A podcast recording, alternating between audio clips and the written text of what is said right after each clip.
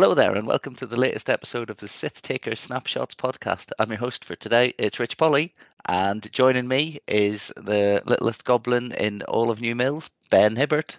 Hello there. You all thought I was going to say something stupid, didn't you? I could tell when you were saying it. I totally did. I was surprised. you were getting a bit giddy. I was like, what's he going to say? Uh, and also joining us for today is uh, fellow Sith Taker, Liam Baker, or is it Ian Barker? One of the two. Hi, Liam. Ian. Both of them are You rubbish. pick. Even my birth certificate's confused. No, I Um, went to get a copy. whatever. I went to get a copy done, and I couldn't remember my own name, so they just wrote both on. Uh, how you doing? You all right? oh yeah, I'm I'm doing all right for once. I'm uh I'm enjoying my X-wing. I'm surviving the pandemic. Yeah, uh, I've had a good weekend. Uh, Oh. yeah, it's looking all right. And how how, how do you feel? How do you feel after Stephen called you out last week on the podcast? Basically, I didn't told you know that who you he didn't was. try. You, you didn't try hard enough to join Team Wales, and you've been throwing shade No. at them for the last six weeks. I mean, I have been throwing shade at them. Maybe it was completely unwarranted. Who knows? But he does have a cool second name, so I'm going to drop it now. And uh, I'm sorry, Mr. Pocknell, but you should have taken me because what's going on? Oh, sorry, Tim. Sorry. I said I'd You stop. to let that one slide. So we've got we've got quite a bit to talk about today. Unfortunately, AMG still haven't given us any content, so uh, they have told us that there's going to be spoilers for the Resistance Y-wing pack in July. It's in July, so where is it? Not here yet. So we continue to be disappointed. Give us Um, loads of rules. What more do you want? Yeah, they've given us loads of rules, more rules than I even care about.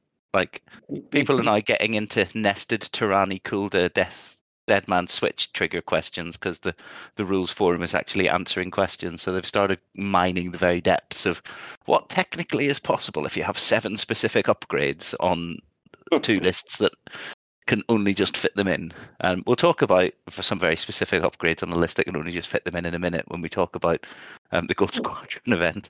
That's a bit odd, but um, yeah. So we- we've got a bit to talk about. So Gold Squadron held an event. It was a hyperspace event. Um, it was the uh, what was it? What event was it called? Lah'mu? I don't know what that is. Apparently, it's a Star Yeah, Wars was planet. Um, Just lot me, I think, yeah.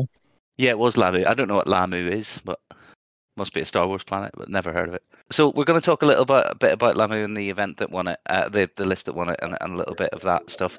And we're also going to touch a bit on the XTC, which is one of the reasons we've got uh, Liam on because he has been, would you say, co-pilot, assistant deputy co-pilot on the on the Ollie Uh, Pocknell hot hot hot takes, trash talking. Sunday night, maybe Wednesday this week stream Uh, I'd say I'm the main attraction, but whatever. You'll just take anything, won't you? You're that desperate. Uh, yeah, I will, to be fair. I just want to be famous. The funny thing is, is that as a as an event, it's actually it's quite funny because it is unashamedly. It's not like supposed to be a serious rundown of what's happening at the event. It's basically Ollie throwing shade at people and, um, to use a phrase, being old Billy Big Bollocks. Um, so hil- hil- hilariously this week, um, so England are in our group in Group C, um, and uh, I say in our group in in, in the Ireland, um, the same group as Ireland in Group C, and um, Ollie did a bet with. There was like some bets flying around at the start of the tournament, and basically Ollie upped the ante and said, um, "If England don't go 7-0 in rounds one, then I'll drink some hot sauce that other people will buy for me or whatever." And he was very confident that this was not really a risk to him, and they met Canada this week just gone and they lost 4 3. So the XTC groups on Discord and Facebook have suddenly started being filled up with hot sauce memes and recipes and pictures of people's arses on fire and toilet roll in fridges. And God love Ollie Pocknell. Um, but, you know, he's done it. And hilariously, having released an article that said, Remember not to blame your dice because it's not your dice that are at fault. It's you for putting your ships where your dice had the opportunity to fail you. He then spent a day blaming the dice for I think it was Tom's game and Dom's game, maybe a couple of the games anyway. And there was a massive variance swing against them. But um, yeah, so while last episode we talked about the fact that Tom and Julian and people like that wouldn't possibly lose on purpose, it turns out that sometimes they do occasionally just lose, and then and then Canada go four three, uh, bust the group wide open, and also bust Ollie's arse wide open after he has to drink a shot of hot sauce. It's not even just like a tablespoon; it's a shot. Just one So- shot, or Yeah, but I it's think like one. multiple shots. Yeah, they're getting the three and a half million Scoville stuff off the internet, though. You know, they're they're getting the the Carolina Reaper Death Chili Essence stuff that's just absurd. So, like the kind of thing where he might end up hospitalized. So, I'd say I'm concerned about him, but he he, he did it to himself. So, you know. Um, so yeah, it's been it's been an interesting week in, in the old XTC, but we'll get back to doing a quick skip through the, the, the groups, the five groups, um, in a little bit. I think we should talk about something that's not XTC first because a load of people have been doing it. Um, before I go on to the Gold Squadron thing, real life X-wing, Ben, you've been Yeah. playing in real life. I have it's it's kind of killed TTS for me. Yeah, doesn't it Um, just? Yeah, I've been playing most Thursdays, and uh, Mhm. I was supposed to play last Tuesday as well, but I had to do a stupid COVID test, so I couldn't. But yeah, it's amazing. Been Yeah, and so Liam- much fun. Liam, you went to um, a tournament, didn't you? At Borden Brum, was it? Like a delayed store champ or something? Uh, it was a basically Boarding Brum run a tournament every second full weekend of a month. Mhm. So it was just their standard one. Uh, they've got the store champ next weekend. Yeah, Okay. Uh, but it was it, it was just nice being back in a store, to be honest, and just Yeah. seeing all these familiar faces like Craig Reed, Andy Cameron, and just you know, it's you're just in a sort. of, You're playing against good people. You're having a laugh. Mhm. You're seeing new faces, seeing old faces, and there's just a really nice atmosphere about it. yeah. Did you do all right? You did, didn't you? You top tabled it, but didn't win. Uh, I came second. Yeah. Uh, yeah, I lost to Andy Cameron in the final. Uh, I did also lose to Tom Reed, but I also beat him out of cup by 28 MOV. oh, oh. Was he was he it a was bit grumpy? 27. No, no, he just asked me to uh, beat the person that beat him in uh, Swiss, so I did. Oh, fair enough. What were you using? I'm going to ask you both. What what what what um list did you use? Kind of first Uh, first bit of playback on the on the rail table. Uh, I decided not to run any form of fire sprays, which is rare for me, and I went with Malorus Swarm. Okay. So still I, none. Uh, yeah, yeah, but I ran Proud Tradition and Protectorate Gleb as well. Oh, so, So- so you couldn't you couldn't get fully away from the filth. No. Had to maintain a bit of that. Yeah, like some people are asking me why I've got Protectorate Gleb because already got a red coordinate, but it just allows me to pass that uh, red token to someone and know he's doing a blue move next turn. Mhm. So it just gives me a little more, well, just a, a better dial. And if I can't shake it off, uh, I've just got Proud Tradition so I can focus anyway. Yeah. Seems good enough. Seems good enough. What about you, Ben? What what were you using? Or what have So- you been using? I went full casual and decided to try out Vader and a defender. So I Uh-huh. bought Vader and a defender, and then just two Procket Inquisitors, and that was it. Nice. Nice. Um, I did a a, really fun little list, actually. Yeah, I did a bit of um I played against Vader Defender with um Sean, um and he had Vader Defender and Rexler Defender and that was it. Um and um unfortunately the games didn't last very long. So Well, it's funny. I played Sean with the defender, and our game didn't last very long. how did you um uh, how did you find Vader? Did you enjoy him? Yeah, yeah. I mean, it's nice to roll three hits every time. Like he, he's he's really good, and then even when you catch him, you, you don't necessarily do anything because he tends to have focus and evade if you've got in a bad spot. Yeah, I think it's uh, like uh, the games I've played against and seen where he's been used is like he does struggle with the defender problem, which is that he's really good until the turn he's blocked, and then he's basically as killable as an ordinary defender, but he's worth an awful lot more points. Yes. So you've you know you, you really have to play him as a I'm going to fly in and then I'm going to do a move that can't be blocked, and it's going to be a three speed move. So I I might spend a lot of time turning away. I just had him as I basically did like attack runs. I'd fly in, do a load of damage, and then just disengage and keep doing that. Yeah. And that seems to be the. I mean, I haven't lost Vader yet, so I must be doing something right with it. I was just interrupted by a child. I've been dipping in and out of mute, but no, I was listening, and it's yeah, it's true. Um, I think um, I mean Marcelo Dantas, maybe one of the Brazilian guys, um, did win a tournament with Vader Defender. Um, because he played him, you know, he's really good with aces and he plays his aces all the time. So it's it's interesting to hear. Yeah, my my my exploration into real life play has basically been flying Poe Rays easy, which is a great fun list. Um, but it feels a little bit less wholesome for getting back into it and a bit filthy, but like low key filth because it looks like it's probably fine. Um, and then and then it turns out that it's not fine because you've got it, it's basically triple ace trip aces, but one of them's a, a falcon.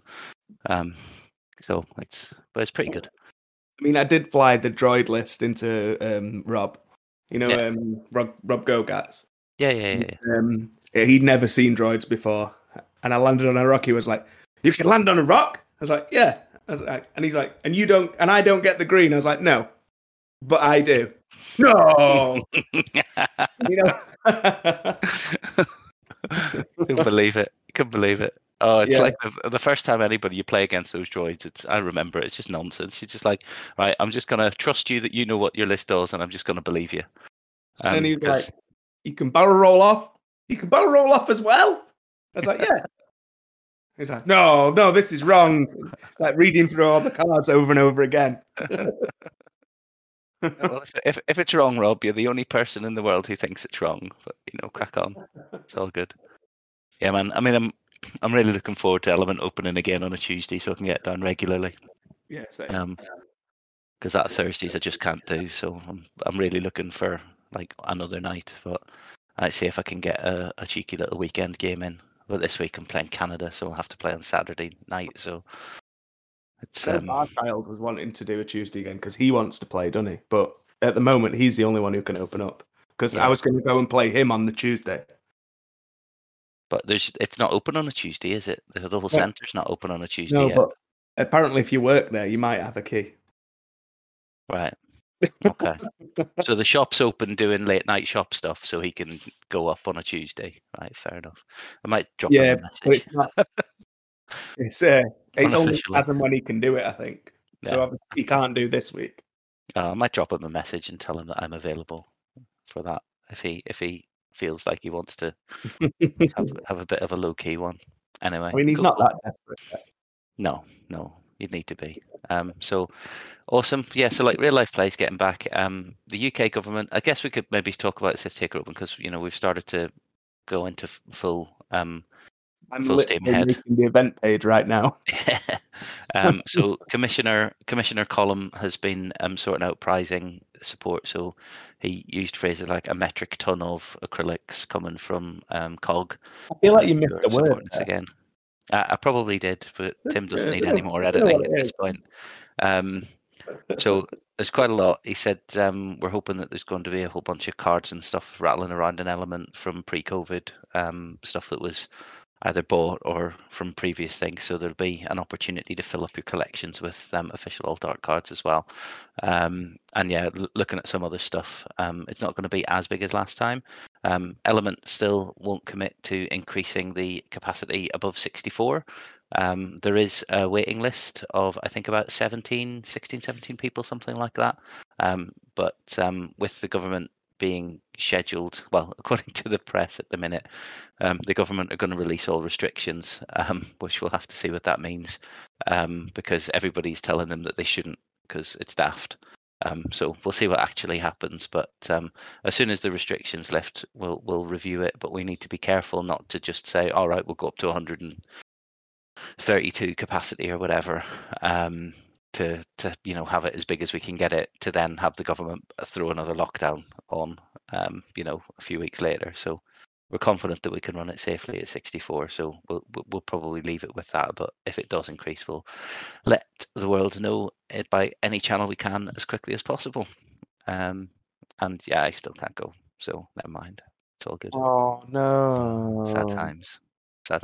To be honest, I don't think I'm going to miss the X-wing as much as I'm going to miss actually meeting people who I've been chatting to for the last 18 months on over TTS and Discord and stuff, but haven't actually ever met or haven't met for seen for a long, long time. Um, I was more looking forward to the night in the hotel and the beers than I was the actual games of X-wing. I think uh, That's what I'm looking forward to the most. I've booked. I'm going to book off the, the the Friday and the Monday so I can get over the hangover. Because I think I'm sure Connor's coming over on the Friday. I think. yeah. So the big, big crowd of people coming over from the Tauntaun Squadron. Uh, Christian and a couple of other guys coming over. Well, Christian's coming over from Denmark again with a couple of other Danish guys. Um, we've got people on the waiting list from Croatia. So who was on the podcast a few weeks ago, um, he's on the waiting list. So if he gets an opportunity for a ticket, he's going to come. Um, yeah, we've got people coming from all over the south coast. Like I think there's more people coming from Dorset, Cornwall, and Somerset than there are actually coming from Lancashire and, and um, Cheshire. So yeah, it'll be be I interesting. know to see. um, some of the twin squadrons coming too, aren't they? Yeah, yeah, yeah. Oh yeah, Cornwall. I forgot about them. yeah. I'm looking yeah, forward to seeing Chris again. yeah, yeah. It's gonna be it's gonna be a, a great weekend, and I'm I'm a little bit sad. Oh, actually, I'm not. A I'm bit sad, mostly looking forward to sad. because he said he'd bring Cornish pasties, and they're lovely. proper ones.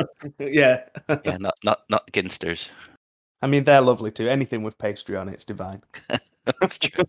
Never a truer word came out of your mouth, Ben. Normally it's just nonsense and lies, but that that was true, and I agree with you. Um, so what what do we want to fat in it. talk about first? Do we want to talk about Marcel Manzano or do we want to talk about the XTC? I'm easy either way. I'm know, easy as but- well. Okay, I know, but what do you want to talk about? Hey. I mean, I don't mind talking about Marcel completely taking focus off the XTC, throwing his team under the bus just so he can perform well in a solo tournament. We can talk about that. So, uh, for people who aren't following what's going on in, in Liam's head, um, Marcel is the captain of Team America. Team America Wrong. were Wrong. Wrong. sorry, Team USA. No, no. Captain team, well, captain of Team North Mexico or South Canada. They've lost their Okay. right to an official country name. Okay, so Marcel is the captain of Team United States of America, also Wrong. known as in Liam's head, whatever, um, West Japan, um, and um, he uh, he he uh, was playing against Spain, and he got some pairings, and they looked okay, and then uh, they lost uh, four three, I think, in the end, or, or was it five two? Anyway, um, but they lost the series to Spain. Um, They won two games. yeah, so they they lost the series five two to Spain, and uh, then uh, and then Liam decided that the reason that had happened was because Marcel had taken his eye off the XTC in order to focus on the Lah'mu hyperspace event, which he did go and win. So you know, medals in your cabinet is the only thing that pundits care about, and Marcel's now got a big one. Um, I mean, you know, he's a member of the Gold Squadron, and it's a Gold Squadron event, so you know we could call shenanigans. Um, but he went 9 1 over the course of the day. His only loss in Swiss was against Procket disciplined Barons. So there's filth that needs to disappear, but never will. Fortunately, most people can't run it in real life because you can't get that many um, X1s for or V1s, whichever one it is, Inquisitors or Barons, those things for uh, for love nor money. Um, so that's uh, a guy called Joel Springle, who I've played against a couple of times online. He's a very, very good player, a very good swarm player. Um, but then Marcel's beaten that again in top eight in Revenge of the Swiss. So all that said is pretty boring because the thing that he actually won it with is the thing that's interesting here because he's got two ships that definitely count as off meta and then one ship which is probably kind of a meta-ish almost. So start with a meta-ish almost Bossk. Um, so Bossk with Cutthroat, Gamut Key, who's the coordinate uh, Zam Wesell, so you know, getting double taps, maximizing Bossk's big gun. Greedo, of course, standard. Contraband cybernetics, so that he can get um, actions even while stressed, and then a whole upgrade just to keep him alive for longer.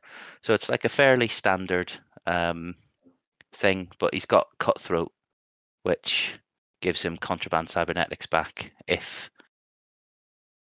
something else happens. It's if a ship with Cutthroat dies, isn't it? You can recharge a charge on something. something like Yeah. that. Anyway, um, the next ship is Tel Trevura in a Jumpmaster. So the last time De- Tel Trevura in a Jumpmaster was in the meta was at the end of version one when Justin Fua won Worlds with it.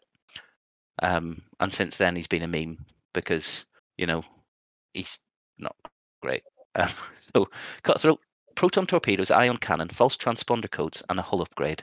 So the interesting thing about that is with the hull upgrade, Tel Trevura comes back with two health, not one, um, which makes him very, very annoying.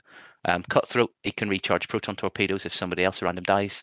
False transponder codes, if his proton torps are still online, he can bring those back online again using cutthroat. So there's a whole load of jank there. Um, and you know, proton torpedoes, what's not to like with false transponder codes? So it's pretty cool. Um, and then here's the good one: in a Hawk 290 light freighter, Dace Bonearm. So without looking at Yasby, who knows what Dace Bonearm does? He's the Isn't ion he guy. the- Yeah. he- Instead of Okay. getting one ion, you, you take three. Yeah, so he basically does big ions. Um, if you're ioned and you're in his firing arc or something, I'm not entirely sure how it works. Um, but yeah, so he's taken Dace Bonearm and a Hawk with Protectorate Gleb um, for. So Gamut Key is the co- token stacking one for Bossk if you're in his firing arc. Tel Trevura, uh, sorry, and then Dace Bonearm has Protectorate Gleb for the red coordinate, pass it off. And then thermal detonators and Moldy Crow. So Dace is going to fly around at the back, um, handing out coordinates, having Moldy crowed himself up to two focuses.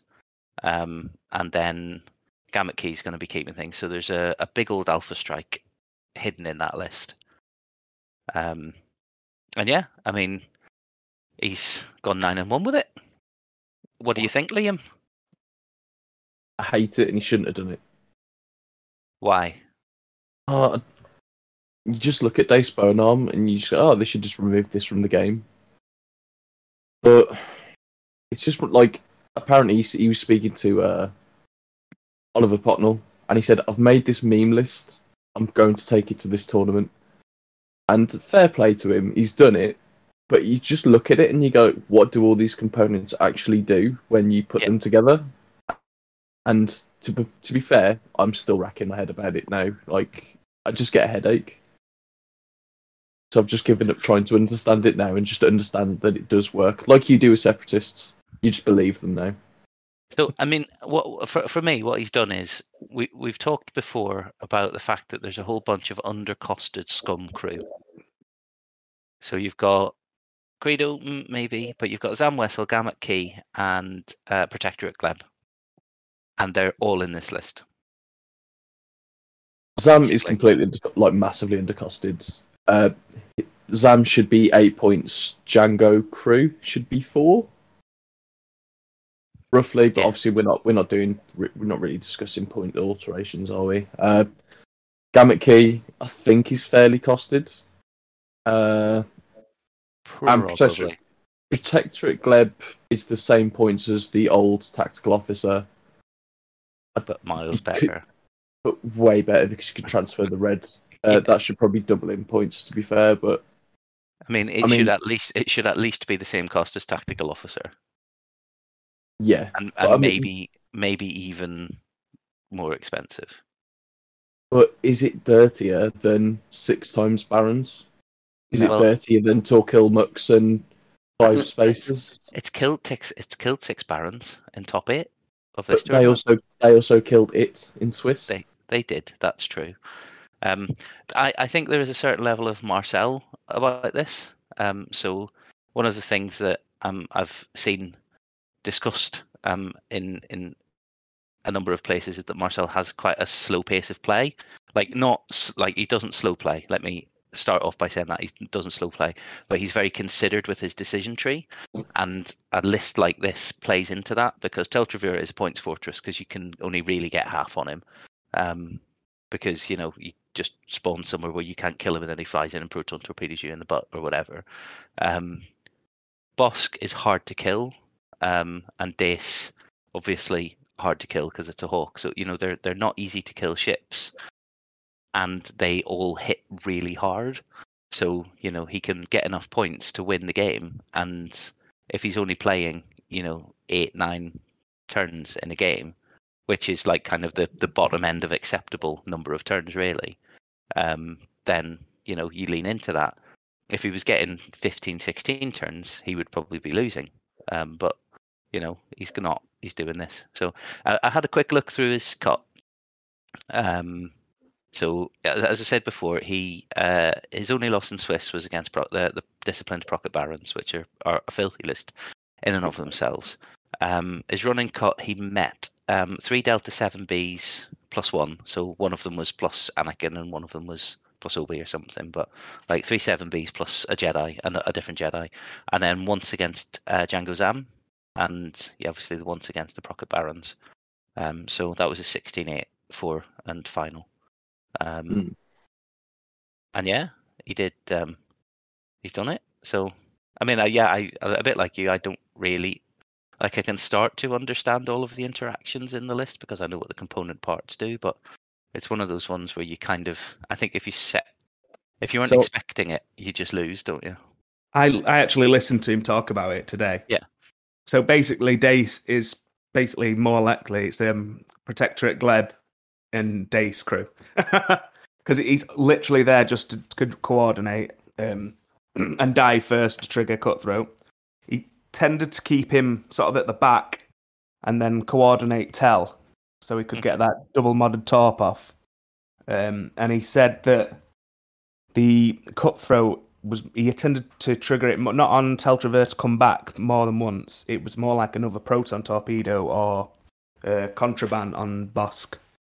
Mm, And I'm sure I think he said he got four proton torpedoes off one game. goodness me. I mean, you do look at it and you think if I kill Tell first, then Tell comes back from the edge of the board somewhere where I can't get at him, and he comes in and he does I, maybe it's a single, maybe a double modded proton torp into me, unless I turn back in on him and start ignoring Bossk again. If I kill Bossk, then Tell is just opening me up with proton torpedoes, like almost constantly. And if I go for Dace, then they can just keep doing the stuff that they're doing because the cutthroat's triggering. Um, so you know, because cutthroat triggers on both of them, doesn't it? If Yep. Dace dies, so you know you're just using your charges as fast as you can because which whatever dies. I mean, you almost look at it and you think, well, I don't want to kill Dace first because he doesn't have cutthroat, so I can at least I, I want to go for Bossk. Um, because that gets one of the cutthroats off the table, and then I want to turn on Tell. But I guess you know Marcel being a very good player is able to know what the, the initiative kill order should be and is offering you the ship. You know, go on, shoot Dace. He's easy to kill and he's very annoying. Look how many coordinates he's doing. So you go, oh yeah, I'm going to take him off the board, and then it's like, oh right, I'll recharge that proton torpedo, and you know, then you get the joy that is, you know, the Zam giving you the free lock so that you can then torp somebody. You know, this kind of stuff when you shoot down. So yeah, it's um, it's all a bit nonsense, and uh, the the standard ion cannon on there just in case you successfully ion somebody, and you can be like, yeah, no, you get three ion tokens, and you're like, yeah, it's still a small base ship. What? What's going on? but yeah, I think his, Also, his was his um, version one ability that if if the if a ship was ioned, then he rolled an extra red dice or something. I don't even Yeah. remember him in one point. Hawks were so bad. You only really saw Janos, didn't you? Yeah. Um, Or John. Uh, Remember John run like four of them? The madman. Oh, I mean, there was the guy who um ran was it five or six of them or something. Yeah, but that was TLT. No, no, no. He he ran as many of them as he could fit into hundred points, Didn't and they all had one dice guns. Yeah, one dice attack gun, yeah. Yeah, they had a one Uh, yeah. dice. Was it a one So- dice out the front? One one dice Uh, primary. just one dice. Uh, one dice primary has access to a turret, uh, a talent slot, crew, and an illicit. And the ability is when an enemy ship at range one to three receives at least one ion token. If you are not stressed, you may receive one stress token to cause that ship to suffer one damage. Wow, there you Not go. really. Wow, terrible. That's some interesting I've seen today as well, though. That um, uh, Gamut Key, you can also use it on regen in Jedi's, I think. So if they regen and get the disarm token, you can make them keep it at the end of the turn. yeah, yeah, yeah. You can make That them run for another terrible. turn. It's pretty disgusting. Like there's a lot of fun stuff you can do with it. I mean, uh, in the same box, you've got Tupusk, who can stop them from recovering either a charge or a force, so you could have him with Gamut Key on board as well, and just cause all sorts of problems for anything. I think. Yeah.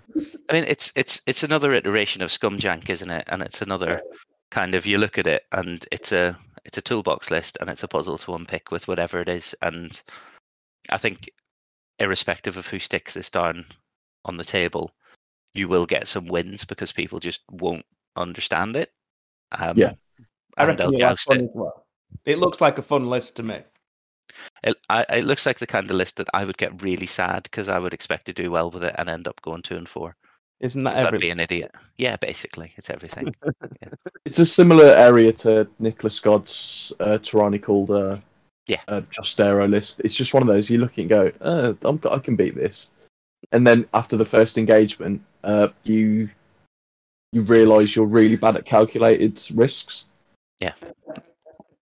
yeah, it, it's once you've once you've flown against something like this half a dozen times, then you're like, yeah, I've got a plan now. But the ability of the good players to come up with that plan on the fly, having just read the cards, is the you know, that that's what distinguishes really good players from you know decent or average players. Is you know, I've never seen this list before. Let me just read your cards for a minute, and then all of your sneaky tricks that you think they won't know because they've never seen the list before.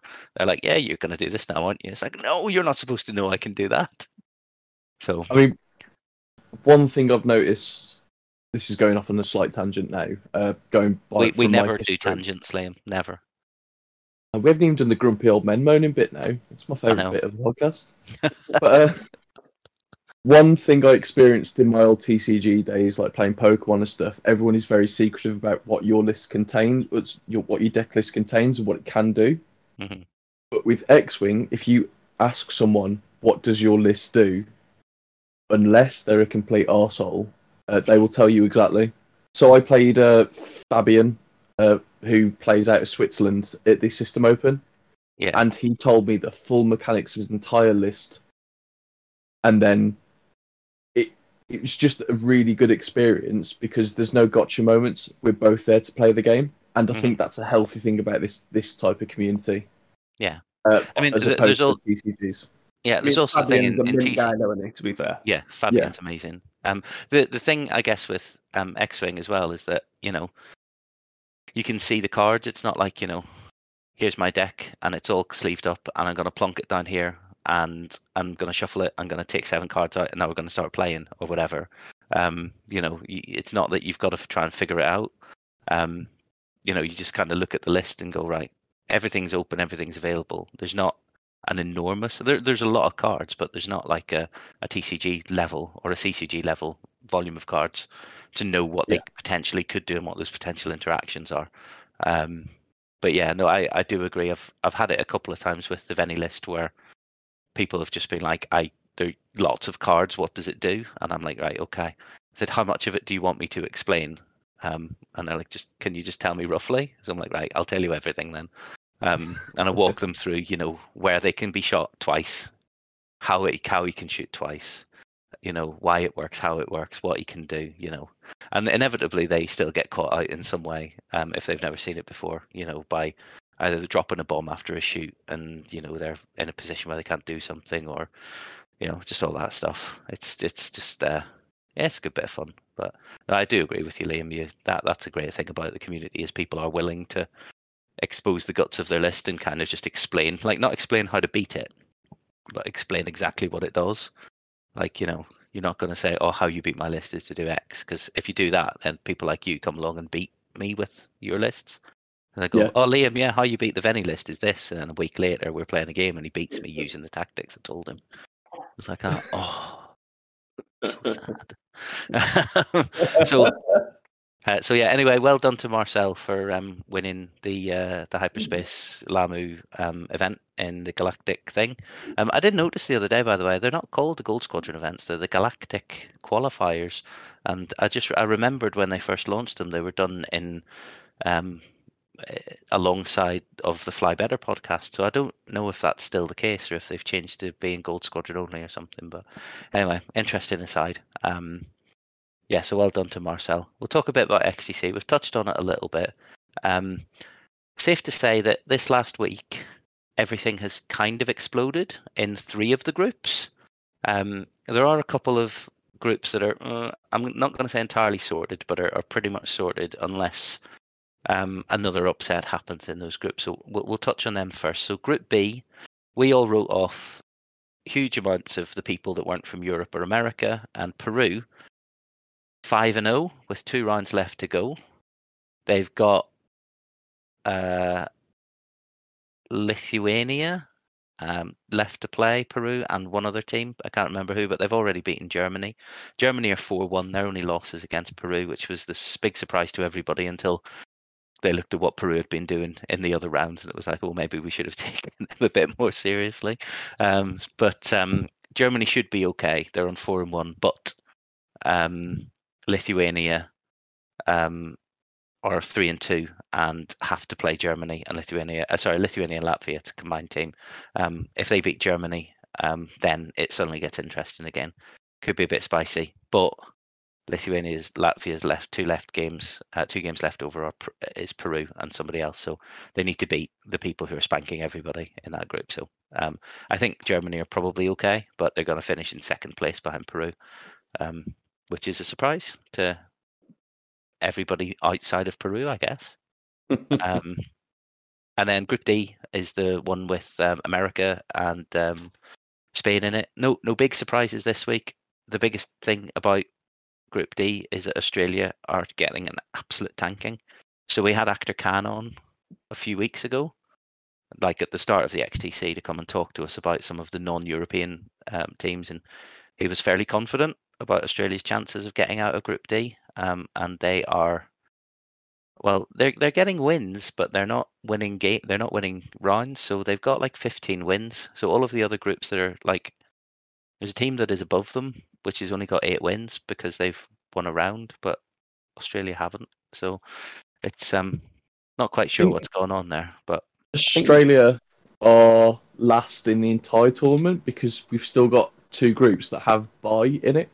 Yeah, they're technically rated higher no, Australia Australia are now higher than the bye in their own in their own gra- group.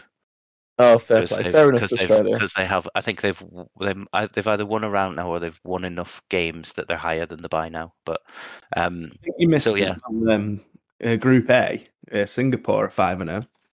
I've Everyone not got there yet. I've not got there yet. You're jumping all over the place. I'm doing the ones that aren't contentious first. Have you, have you ever heard of the alphabet? I have, yeah. It's, um, it's that thing that you never learned. Um, I mean, I'm trying to do the alphabet. You're not. I know you're trying. I am the worst turnaround you've ever done. I mean, if you were listening, no, we're not. We're not doing grumpy old men. We're doing bickering, bickering married old married couple.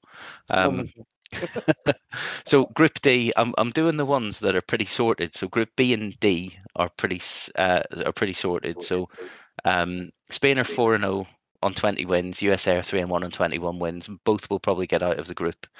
But USA still have to play Malta, who are a very strong team and have been banging in the wins, and Australia. And there's a possibility that Australia could rain on USA's parade. Um, so it's uh, it's going to be interesting um, to see how that one does shake down. Um, but it looks like Spain are home and dry.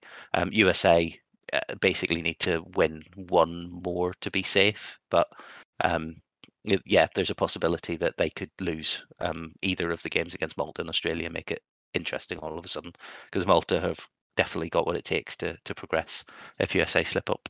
So those are the um, those are the, the, the non-contentious groups. So we'll go to Group A. Is that okay, Ben? We should start at A. Okay, well we'll start at A this time. Okay. so Singapore, um, again, a lot of people said that you know they were expecting Singapore to do well because XY is the captain. Um, they've obviously got a very strong scene because they have generated a world champion from out of Singapore. So Justin, who we mentioned earlier on, um, he's not playing in the team. Um, I think Singapore would do well. Just one. Yeah. So so Singapore are five and zero. Oh, and they've got 24 wins, and the number of wins is is relevant because it's the first tiebreaker after um, round scores. Um, Italy were 4 0, but they lost to Norway this week in a really close round. But they've got 28 wins. So, despite the fact they've lost a game, they've still won more games overall than Singapore. So, they've been battering people. but Italy's two remaining games are Singapore and Poland. Ooh. So, Italy need to win one of those two games one of those two rounds in order to definitely progress. Poland are on three and two, having already lost to Singapore and Norway. So Norway have been Italy and Poland. Unfortunately, Norway have lost to a couple of other teams already, so they're on three and two. Uh, but Poland are on three and two. They've already played Singapore and Norway, and they have to play Greece, who they could very well 7 or 6 1 because Greece have not been doing well in this round, um, and Italy. So, and then Norway have to play Malaysia and Brazil. So they've played all their hard games in inverted commas, so they could very well end up on 5 and 2 as well. The difference is Norway have won 17 games to be on three and two. Poland have won 22 games to be on three and two. So Norway have got and Poland have got Greece. Um, so as much as I want to say sorry to the Greek players, I worry for the fact that Poland are going to kind of get seven wins under their belt from you and put themselves in a really good position to kick on. So it's all getting a bit spicy in Group A. So Singapore are through, then Italy, Poland, and Norway have all got a reasonable chance of going through, depending on how the results fall. Um, it's got to be a bit interesting. I don't think Norway can qualify. I think it is still between Italy and Poland, but you never know. Oh, I mean, Norway could drag themselves out of it. Um, I mean, it's unlikely, but let's be honest, it was unlikely Poland were going to lose a round, and that happened twice. Yep. Yeah, I mean, it it'll be interesting because if Italy beat Poland, so there's this weird thing. I think what needs to happen for Norway to get out is for Poland to beat Italy, and then Greece to beat Poland. And I can't see that happening. Uh, um, I mean, I can't see Greece picking up around uh, in yeah. against any of their matchups, and I'm like, it feels harsh saying it because apparently, like allegedly, they do have a really good player base, and they are full of lovely, lovely people. But they shot themselves in the foot taking Tom Fields and I thought you were going to say they shot themselves in the foot, not taking me.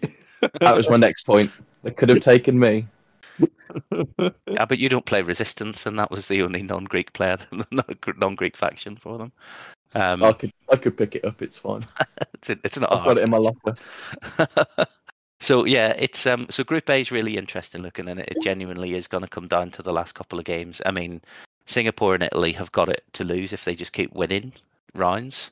But um, yeah, Italy still has to play Singapore, um, which will be a really tight um, set of games and probably come down to the pairings, to be honest, um, and Poland as well. So I can see if it comes down to Italy v Poland and whoever wins that qualifies, that none of those games are streamed, but they're all watched very closely by captains, and it's all very it's all very focused, um, and the fun disappears um, for an hour and a quarter. We'll see. Um, so we've talked about Group B already. Um, so Peru and Germany probably should get through, but Germany can still the bed. Sorry, Tim. Um, you know, um, I'm the one who swears all the time in real life, and I'm usually good on it. You both let me down. well, Group C, Group C. This is us, right? This is England, England, Wales, Canada, uh, and so on. Philippines, Croatia. I'm I'm going to forget somebody and feel bad. Colombia. There we go. Um, and it feels like it's a real tussle because, as previously mentioned, hot sauce England lost to Canada. Um, so now there's three teams sitting on four and one. England on 26 wins, Canada on 22 wins, and Ireland on 21 wins. Ireland have to play Canada this week and England next week. If we can win one of those two, then we probably get out of the group unless something else happens. Um, England have Philippines and then us, and Canada have us and then Wales. Um, so, so much love and respect for the Welsh team because they're lovely and very capable players, but they've just not been firing um, in this tournament at all. Um, we've got the hardest ones. England are going to do rude things to the Philippines, I suspect. Um, our can I just concern, can I just pitch in for a sec? Yeah, go so, on, go on. Go, go Team England. Tim. No, no, it's fine. So, as, as, a sort of yeah, because obviously I've been looking at the group quite closely as well. Um, so I think you you guys have to beat Canada. Yes. Um, and and whatever happens, you have to beat Canada. I think because uh, whatever result you get against England, I mean, uh, if you if you were to lose to Canada but beat England, Canada's game difference might be too much for you so Canada's we'd all, all be tied on uh, five and two. Yeah, so Canada's one game lead over us at the minute makes it hard for us because if we beat Canada 4 3, we go evens. Then if we lose to England and Canada beat the Philippines, then it doesn't matter. Yeah. Um, sorry, and Canada beat Wales, then it doesn't matter because they will have. So we need to beat Canada actually 5 2 to put ourselves in a position where we can qualify. What we need to do in order to definitely qualify is win both. Oh no, absolutely, yeah. Well, see, if well, if if you win both, then you would top the group six and one. Uh, England and Canada, the best they could get would be five twos, so it'd be between England and Canada. So yeah, the best way for you to qualify is to win both. Yeah. Um, I feel mathematically, if you were to only win one, it's going to come down to tiebreak. Yeah, no, yeah, I- and it's it's difficult for us. Um, I mean, Philippines aren't um, they're not going to be rolled over by Canada at all. Philippines have got some very very good players. Oh, and uh, Um, so So- and as I said before we went, uh, we start recording. Uh, outside chance from Finland, um, yeah, because they're they're, just they're, they're they're three games behind you on the tiebreak, but they are playing Wales and Colombia. yeah, Wales and Colombia left for them, so they could easily get to five two. The problem they've got is that they're so far behind Canada, England, and Ireland in games one that they can't really catch up enough to get to second. if if they could they could bump somebody down into fourth, and but if we know, yeah if we England, Canada, and Ireland are only doing four threes between us, and they suddenly like like bank six ones, seven O's or whatever, then yeah, yeah I think it'll get a, get very messy come that last Yeah. uh, game week. I, I, just like if we beat Canada four three and then Canada beat Philippines, uh, no, sorry, Wales four three, then Well- Canada go to thirty one, and if Finland do six one in both of theirs, they still only go to thirty. So I, I just don't think they can win enough games. Um, to like they need to 7-0 somebody in order to get out of the group and hope that the other results go their way as well. yeah, it's, it's Canada, Philippines, not Yeah. Wales. Yeah, Yeah, it is. Oh, Canada have got to play Ireland and Wales still. England have got Yeah. Philippines and Ireland. Yeah. no, no, Yeah. Ca- Canada is Philippine, Philippines and Ireland. Are you sure? Yeah. you? Yeah, the Canada Philippines match on on challenge has got no result in. Oh, okay. Um, So I'm pretty sure the way I looked at it is that England, England and Canada had exactly the same matches the last two, which was Ireland and Philippines, and uh, Finland are playing Wales and Colombia, I believe. Finland have got yeah Wales and Colombia, England and Ireland, Canada and Ireland, Philippines and England, And in round seven, Canada and Philippines. uh, Croatia, Wales, Canada and Philippines. Okay, so Canada have got the Philippines and Ireland, and England have got Philippines and Ireland. Okay, so basically it might come down to which of um which of England and Canada beat the Philippines by the most, or who slips up. Well, No, Yeah, absolutely. so- no, no, it, it, it won't come down to who beats them by the most, most likely. Well, maybe, but it would have to be a 4 3 versus a 7 0. Because so England's it's already a- got four four games over Canada. Yeah, it's this is like the general election and looking at you Yeah, know yeah. swings and it- it's like there's so many mathematical possibilities for what could happen. Well, yeah, Um, you, you, you got, know, you got to take each game week as it comes. So, like, you, you've literally got to focus on this game week. England have to beat Philippines, and you have to beat Canada. Yep. That's that's the way our teams are looking at it, and then we worry about next week when it comes to Yeah. pairings. Yeah, we worry about who's going to get out of the group at that point.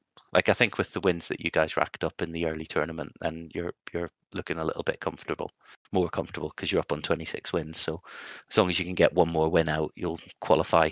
Even if in second, you'll definitely qualify. Well, and we knew tie breaks would come into it. Like, Yeah. I, I know Ollie made the bet to go 7 0, um, but we knew at the very beginning game wins mattered. So getting those five twos and six ones over the four threes are massive, you know, because it's just edging us ahead. And that the same will become the final. Because in the finals, the way X Wing is and the way the pairings is, teams will take wins off each other. There won't be, it'll be very unlikely to see a team go completely unbeaten over the nine rounds or Yeah. whatever it is. Absolutely, absolutely.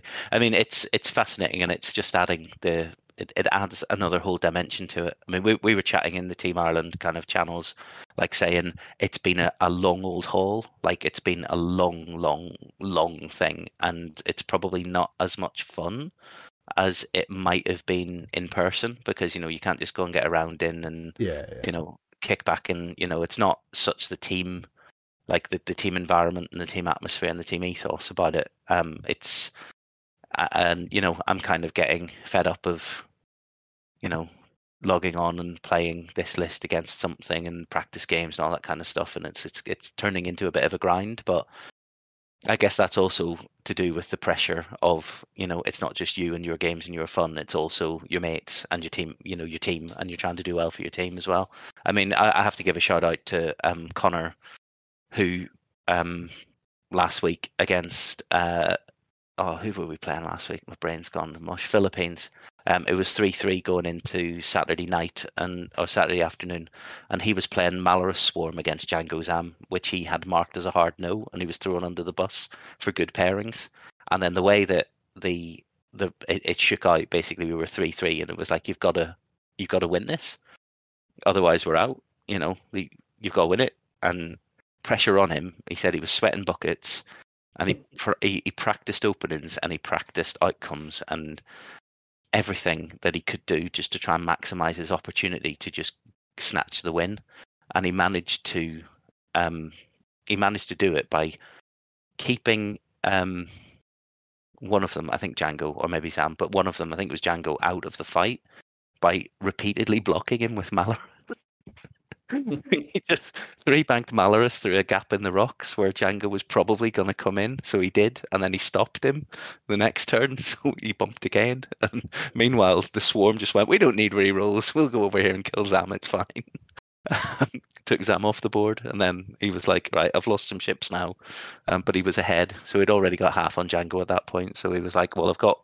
All of Zam and half of Jango, so now I can just disengage because he won't be able to kill four he won't be able to kill four TIE fighters in the time that he's got left. So he just like spent the last 25 minutes running around the board because he was like, if I go and engage Jango, I might die. So I'm just not going to bother. It's I think one thing with this format as well, with it being online, obviously when you do an in-person team tournament, you don't really know the results until you've finished your game. Whereas in this, if you if like six games have been played in the first couple of days and your game's at the end of the week, you've got the pressure of a three and three deciding oh. game sitting on you for X amount of days. Believe believe you me, it's it's becoming a race on the on the Team Ireland stuff for people are going like, I, I'll play on Tuesday, I'll play on Monday, no no worries. And they're like, can we can we save it to the weekend? No, no, I can't play at the weekend. Let's play through the week. Um, but this week we're in a, a bit of a we, we've got a bit of a tough week this week because um, two of our players, Cormac and um, Junior, haven't been able to play this week because of their schedules and the fact that it's Canada. So they were like, you know, our, our players were in a well, I can only play on you know two nights this week, and the Canadian guys were like, well, I can't play on Tuesday afternoon or whatever it is for me. So can you not do the weekend? It's like, well, you know, they're they're saying here's the eight time zone uh, time slots I can play in, and we are like, oh no, can't do any of those. Can you do this one? Um, Mhm. so we've we've put um, two subs in. We're we're deploying both of our subs this round. Um, Who are your subs?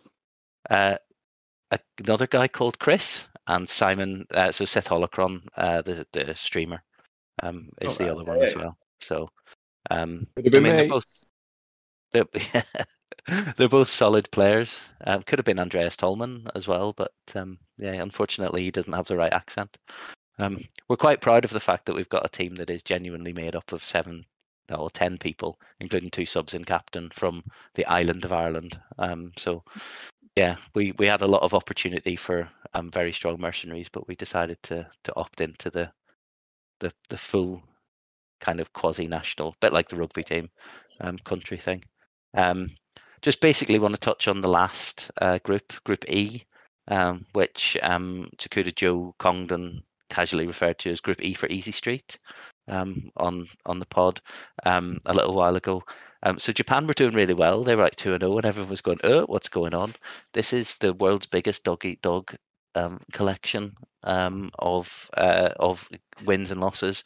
So Netherlands came in, had to buy week one, and then lost, and then lost again. But now they're two two, and they've been six oneing people. So they've really just started thumping in the wins. Um, so they've now got I think three teams on two two, and two teams on three one or three two. So they've got a buy thing as well. So France and Japan and Serbia still have to hit their bye week. Um, so one of them will be this week. Um, I, am probably reading challenge wrong, but they've got um, yeah, like everybody's just beating everybody in that. It's like um, it's like a, a race to the bottom. It's the weirdest way to put it. Like you look at it and it's like, is is everybody just trying to lose to everybody else? Is that is that how this group's going to shake out? So, like I think the first team in that one to get to four wins is probably guaranteed to go through, which is It's mad. like a- It's like a proper bar barroom brawl, though, isn't it? It's it's an Oh, yeah. exciting group to watch and keep tabs on. Yeah, it's it's brilliant. Like you know, because you've got Switzerland who are beating the good like the good teams, and then you've got France who are a good team, Netherlands who are a good team. I mean, Switzerland are clearly a good team. They've got um, Raphael, so um, Green Dragoon, whose blog we've talked about a couple of times, X-Wing Analytica. They've got Fabi, um, as well as you know a bunch of other good players. Um, then you know Netherlands have got you know world's top table people, system open winners, uh, you know all over the place. France the same. Serbia have got some really, really, really good players, and you know are, are taking it, you know, pretty seriously. And then you know Japan, as we said, was you know USA Mark Two or you know Western Japan Mark, whatever. Anyway, um, so um, so you know they're and, and they're really good. And then you know Denmark. You look at Denmark and their players; they're all kind of people that we know. You know, Chris Jesper mentioned earlier. He's a, a long-time listener, fan of the podcast. Came into the Sit Taker Open. We love Chris; he's amazing. Um, Was it Chris these- who almost destroyed Will? yes, yeah, Yeah. yeah, yeah, yeah. The one who took Will out, the one who took Will, the hardened drinker, out drinking, and left him a dribbling mess in the corner, so that he didn't Will turn up the next day. So people understand. Yeah. So Will's Will's a squaddy, and not a. He was in for two years and then passed out squaddy. He's been in for a long time, um, and he is used to drinking young lads under the table who think that they can they can go some. And Chris absolutely wrecked him, absolutely destroyed him. In fairness, Will started quite a lot earlier than everybody else Yeah. that day. Um, but yeah, Started the Chris was like, before, didn't? By the looks of it. yeah, Chris was like, "Let's just keep drinking," and Will was like, "Yeah, all right." And we didn't. uh, We genuinely, we said this on the pod before, but we genuinely thought he might have died um, because he didn't turn up and he wasn't answering his phone. We were genuinely worried that something had happened to him because he wasn't able to look after himself. He was an incoherent mess. So, but apparently he did get home safe. He just forgot to charge his phone, so it was fine. Um, so yeah. Anyway, I'm genuinely going to be gutted that I'm not catching up with Chris and everybody else at the Taker. Well, I've said it before. I'm just I'm, I'm just so sad. It's just so sad. I'm gonna I'm gonna I'm gonna play it in for um, a trip to. Uh, gonna play it in for a trip to one of the big events if they do come back on this year or even next year. I'm gonna be like, do you remember when I missed that thing? Can I? Can I go to the system opening wherever it is, please? Um, so yeah. Anyway, it's getting quite exciting. There's two weeks left, and then we're all going to stop talking about it for a bit. We'll talk about the teams that have made it through. Um, we've already started talking about if we make it through and we can play, are we going to take the same lists? But I think we just need to focus on actually getting out of the group first. I can tell you Uh, now, a spoiler alert, you're not allowed to take the same list. No, I'm not. I'm not. I've already said. I've said it was a. It was an interesting experiment, but it's cost us a couple of. It, it cost us against Finland. If I'd been flying the other resistance list that was in contention, then I would have beaten. I would have won. In, I mean, I probably wouldn't have had the same pairing, so it's it's a little bit of a. A little bit of a non-discussion almost, but yeah. I don't, Also, there was there was other games in that that could have cost you that entire fixture. So yeah, I no, wouldn't like I wouldn't solely put that on you. No, I would, um, because I I marked my game as a yes. I will be able to beat that against the Philippines and lost it, and the same against Finland and lost it. So when you say that's a positive matchup for me and then lose it, that's like a double down on I I done cocked up a little bit there. So I mean, Yeah. you forgot to read the word proton torps the one game. I did forget to round. re- and and and I nearly won that match, but it was close. You also won your testing game, so two both testing games. Yeah, that was what Yep. made it even worse. Yeah, um, got all the strategy right, all everything lined up. Got the initial engage perfect. Got Dengorov in one turn perfect. Oh, blinded pilot, loose stabilizer, and um, panicked pilot all at the same time. Lovely. Well, I guess Vennie's just drifting forward into space, dying slowly. Lovely. Best best of days. And I've just got to deal with Fenrir with oh one ship. It's Joff. Oh no, he's not doing so well. Fine. Anyway, um, You're not bothered about that at all, though, are you, mate? ah, I got over it fairly quickly. I was only awake till three o'clock, punching myself in the face. It's all good. I just remember on the server just going, "Can't talk right now. Bye." Yeah, yeah, yeah. No, I was uh, I was raging. I was properly raging with myself. Like I got over it fairly quickly. Like I do, like when I have a bad loss like that, I do just lie awake at night thinking about it, and it's terrible. But I was chatting to a couple of the guys from um, like Cormac Higgins from the Ireland team. He says he's exactly the same. If he loses a round that he thinks he should have won, he's literally sitting up at his desk, reconstructing the game in TTS and playing it out again over and over again and trying to think what options he could have done that would have been better. And I'm like, how could you remember what moves your opponent was doing? I can't even remember what moves I did at the end of a game. Um, but you know, he's like reconstructing the game and like rethinking it. And I do, I play it back, and it's it's worse if it's streamed because you can go back and watch it instead of having to reconstruct it in TTS. You can just sit and watch it, and then you see the chat going up if it's Twitch, and they're all going, "Why has he done that? Oh, what an idiot! Why didn't he shoot that ship instead?" And all this kind of thing. Pinpoint the exact moment you made the, the Yeah, yeah. mistake. And I says, oh, but there's, I mean, there's been a couple of, like the game against Stephen from Wales where I made two mistakes where I could have won if I hadn't done what I did, and a game against, uh, against, uh, no, the game against the Philippines was just a good game, and and he, I made a mistake of not going after Kylo fast enough, um, and that was that was my mistake. Like he's flying triple aces, and one of them's Kylo, who's 85 points, and basically I've got to kill him while I've got three guns on the table, and that's what I have to do to win the game, and I didn't. I did something else. Um, and yeah, I've been I've been watching like and, and thinking about when I've lost the games, why, and I can always boil it down to something that I've done. It's not like I'm never going to blame the dice, you know, because dice just compound the decisions that you make. Like you can be in a position, obviously, it can happen where you get weird variant spikes, but you know, I lost the game against the first order aces because I didn't push my target priority to Kylo. I went for Quickdraw and then Vonreg or Holo, whichever one it was, and then turned back for Kylo when I didn't have enough ships left to kill him. Um, you know, and against the Jedi that uh, flew against the other night in a practice game, some bad priority decisions because that's what I'm playing against this week is four seven B Jedi, some bad priority decisions, and suddenly all my ships just vanished.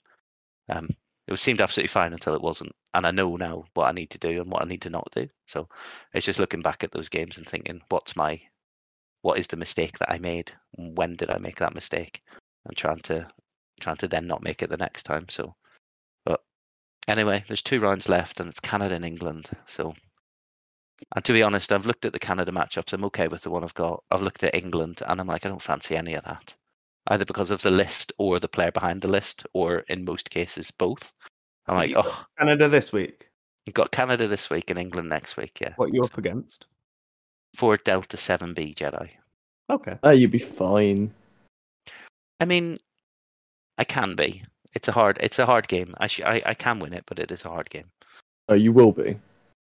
Yeah, I've got to be, or Gary's gonna get on a boat and come over and beat me up. Yeah, I mean, you say that, but he, he wasn't even good enough to make it, it to be a playing captain, so I wouldn't worry about his opinion. yeah. He wasn't good enough to be picked for his own team. I know. I know. Yeah, but do you know what's even worse is Liam didn't get any team. Oh, bless him. That, And- that's and more he for begged, any other and he team. begged, to be and he made little pictures up of himself asking to go in teams. I know. And nobody picked me, and look what's happening. It's so sad. England's on fire. Scotland, I don't even know what they're doing. They're out now, aren't they? Uh, Dave told us before. Yeah, I can do a Scot- I can do a Scottish accent as well. I'd have fit right in. Somehow Scotland have got a draw according to challenge, but that's not true. That's not true. No, I'm looking at that. I Something think it's because there's yeah on. they haven't finished on the scores. It's like two two, but they actually lost three four, I believe. Yeah, so they're they're two three. So yeah, they can't they can't they can't make it out. Unfortunately, they've lost to Iceland. So yeah, they're they're stuck in the stuck in the groups. But I mean, they they've done well. You know, they've not they've not covered themselves in shame with that. They're gonna probably finish positive. I think if after the next couple because I think they've got a couple of easier rounds left to go. So I was totally not surprised last week either when um, the captain of Scotland said that he had to tell Dave and Ed to calm it down a bit. I say I, I know Oh, that feeling and a bit well. Larry in chat. yeah. Oh, dearie me. I'm, I I- know I haven't been picked, but uh, the weird thing is, I didn't know. I know. I'm more. I'm more involved in the XCC than I thought I would be, even if I was picked, because I've had people from the Malaysian team ask me for testing games, the Irish team asking for testing games, and England. I mean, I've had to regularly beat Oliver Pocknell just It's to let more- him know how to win the game. Like, It's everyone knows you've got nothing better to do. Except I mean, sit- that's true. Sit in your room on your own. yeah. I mean, they're not wrong. Right, I think this is this is stopping being about X-wing and starting being about ragging on Ian. So may- maybe we should. it is fun. I don't mind it. I've got a question for you both. Uh, Go on. on another podcast the other day, and I thought it was an interesting topic. How do you like judge it casual? What do you class as a casual game? Like, what what what do you think of when you want to play a casual? Um, I just fan generics, to be honest. So if someone wants a casual pickup game, I'll go, oh, here's four X Wings. Fly against me. No Yeah, like, uh, upgrades. it, like if you said to me, "Let's just have a casual game," then it would be uh, do-overs and oh, I didn't mean to do that, and you know, oh, I probably should have barrel rolled there. I forgot to close my foils, and it's just like, yeah, man, whatever, it doesn't matter. Um, like if I was playing a casual game against Liam on TTS, it would just be like just chatting and laughing and talking about moves as you're doing it and all that kind of stuff. And I think it's more of a mindset than a list thing. Like I think playing against a new player with some kind of filthy, degenerate, trigger-ridden, difficult to understand list, In It's like pointless. three skirts. Yeah, something like that, which you would never do. Um, Definitely And, not against um, a child. no, you, it just reminded me. My goodness. Um, so, uh, but like you know, if you if you stick like the four Delta Seven Bs is actually a really good starter list because you go, you know, here's here's four ships. They've all got three reds, two greens. You can reposition after you move by spending your force and still get an action. And if you get blocked, you've still got a dice mod. Um, so it's you know a really, it, I think it's actually my favorite basic list for a newbie.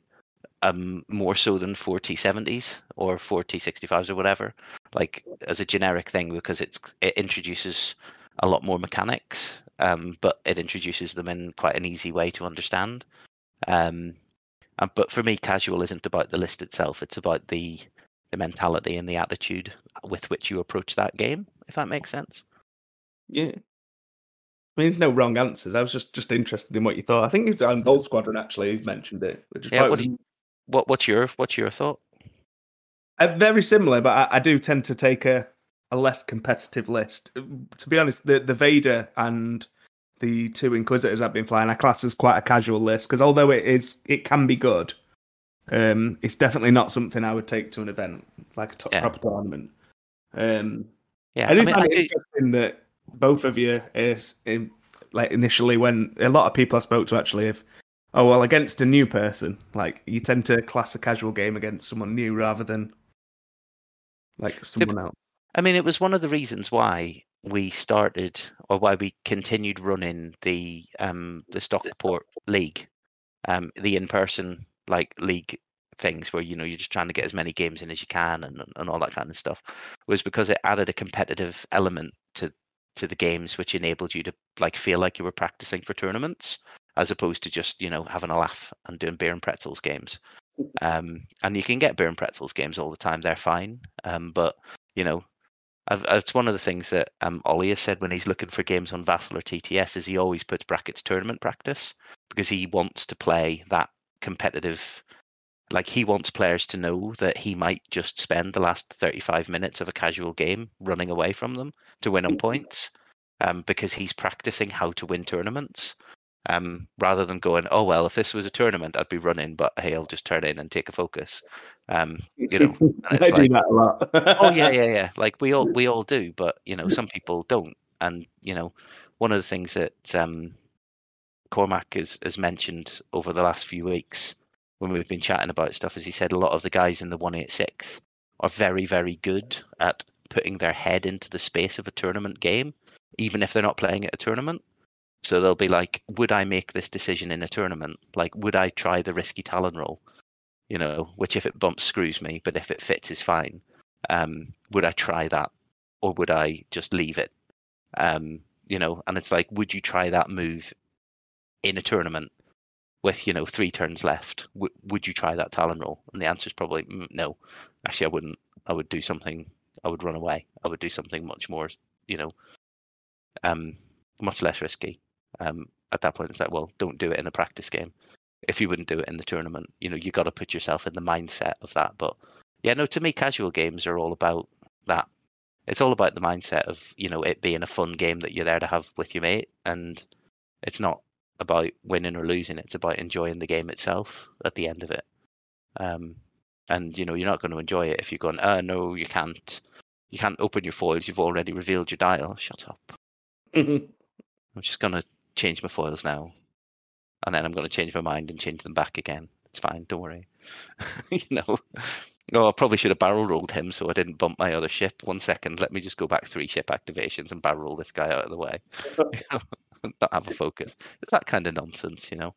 Where you know, if you set up the knowledge that with your opponent that that's the kind of game you're going to have, is fine. But if you start trying to do it when somebody else thinks that they're playing a proper game against you, then it, you just gotta you gotta know your opponent as well, I guess. Like to have that kind of nonsense. It's also good fun having about seven people standing around shouting at you at the same time. That, that, that makes it, that makes the game feel very casual very quickly. If you're just playing a fun game and there's loads of people like giving advice and asking questions and you know shouting and pitching in, and it's like yeah, this has gone from being something vaguely competitive to just a casual laugh all of a sudden, um, because like the more people are, are chatting through it, the the less you can like try and simulation it into a into a serious thing. But anyway, cool. Right, I think we've whiffled on for long enough, haven't we? Yeah, we definitely have. Um, so, um, Liam, did you want to give any shout outs? No one deserves them. I'm just going to shout out myself uh, for doing And well in things. And and to be fair, I will shout out my local. Uh, they've survived the pandemic, which is like more than what can be said for some other stores who've sadly disappeared. Uh, I think we heard a couple of weeks ago that IQ Games have now gone. Yeah, IQ shutting down. which is I think more of a highlight, especially with uh, tournaments coming back into uh, stores now. It's important to start spending money at your local stores and entering these tournaments and just supporting them in every Yeah. area you can. To be fair, Oh, that was something that I saw in the news today. Actually, I was going to mention it, and I've just remembered. So thank you for reminding me. Was the um the ship that got stuck in the Suez Canal? Do you remember when that happened? hmm yeah, Well, today, today, the Egyptian government have agreed to release it. So while they uns while they unstuck it, they it got impounded because it was apparently you know going too fast for the conditions and it didn't have adequate support and all this stuff. And the reason it happened, they basically said the reason this happened was because of all of these cock ups that you did as an organization, as a as a shipping company. Uh, so we're going to impound it, and they were asking for a sum of money from like the, Thirty the shipping billion or something stupid. Oh weren't w- it? well, they started off asking for nine hundred and six million dollars. Yeah. And they've been argued down by the insurance company for the shipping firm to a measly like five hundred and fifty or three hundred and ninety or something like it's just you know just a few quid. But what they said was there's like seven hundred and fifty million dollars worth of um ETA two starfighters on it. So Oh, it's like it's got it's got um it's got laptops and desktops and TVs and, and all sorts of stuff. on it. It's got seven hundred and fifty million dollars worth of goods on it.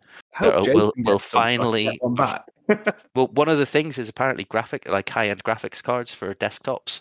Apparently, there was just containers full of them, and they are and they've been absolute nightmare. They source in the US and Europe, um, basically since that happened. So, um, but then yeah, the other the other big uh, shortage was obviously the ETA two. So, is one of those containers or does one of those containers have a couple of pallets of um, of ETA two Jedi starfighters, which have been on the boat in an impound lot somewhere in the Suez Canal in Egypt um, for for the last few months. Who knows? We'll see. I'm missing We'll see. everything from the last wave. Yeah, Any- a lot any- a lot of the boxes have started to turn up again. The squadron boxes have started to turn up again, but the the V wings and the ETA twos and the HMP gunships have been like unicorn poo for so No, the. HMPs have um they were restocked at element. Yeah, they've just there's any more, they've just I restocked. yeah, they've just restocked everywhere. Like they, a, a bunch of people who've been for the last couple of months, um, scratching around looking for, you know, the third and fourth one because they want to run four of them. Um, have finally been like, I finally got it, and it's like, yeah, they're everywhere now, man. Like literally everywhere. They're not rare I anymore. four. I really hope you didn't pay over the odds for it. I bought three more just in case. Yeah. Uh, no, I mean I got like I got the V wings and the ETA twos. I got a couple of them, and you know they're a good laugh. But you know I'm not sure I'm ever going to use them in anger. I, you know I'll use them in casual games or you know mm-hmm. if I fancy having a bit of a whiz about with Republic for a bit because you know they are great fun. But that's the sadness. The, the sadness element of ships that are great fun is they're great fun while they explode. You know. I think when I, when I my go to list is like Republic lists just because they're fun, but I, I never would take it again because all all the weird repositioning and all the janky Yeah. nonsense that they can do is is is huge amount of fun. But so cool. feel All like- right, Liam. or CLT Jedi's and Broadside. It's so much Ah, fun. yeah. Oh, you can fit a lot of other stuff into that now for CLT Jedi's, and there's a lot. I mean, there's a lot of stuff in Republic, and I mean, in that, it's I think it's good in hyperspace because the Delta Seven B Jedi are good in hyperspace. But Yeah. um, yeah. Anyway, thank you, Liam, for coming on. Oh, Thank Ben, you did for you want to do me. any more shout outs or anything No, about the it's league or true, Ben. anything like that? No. No. Oh, Ben, I am hurry gonna up and do the league results. tomorrow, though. You said that know, last it's, week. I know it's hard for you to understand, but I actually have things to do. No, you said you're doing COVID tests and you weren't doing I anything. did, but then I felt ill. So is this the um is this then Yeah. the, the the the league is now finished and you're going to wrap it Yeah. up and redo It it? has been wrapped up in. I think it got till the eleventh. I think I said. I can't remember now. Yeah, yeah. Um, was. That's what's- But I need to oh, okay. actually update. Let's have a look how many we've got at the moment. Because it was. Oh, you need to write the scores on. Got you. It was like yeah. 59 last last time. I love time. that you- Liam's upset, but he did just play the games when he was supposed to. Uh, no, because I've got it's two everyone else. else's. I'm looking at. It's, I've got it's two the unplayed best games. number in the world. The amount I've got now, it's 69. Hey. All right, so Ben's going to update those maybe at some point over the next month or two. Um, No, I need to get it done before then. Do. um, I'm I'm thinking about trying to get my last two games played, but I don't know if I can be bothered at this point. Um, I'll be entirely honest. Um, I'd like to play the two people, but I'm not sure I can bring myself to play in TTS right now, other than for the XTC. Um, I'll do it for you. just put on put on my accent and just pretend that you're me. Yeah, just and I'll play- probably get confused halfway through and just turn you to someone from South Africa or something. I just say, just record a copy of the podcast onto a soundboard and just occasionally say things that seem, you know, a bit funny. Then he Um, sounds like a good idea. Nobody understands how this works. No, um, uh, Have you ever heard of this ship called a Star Fortress?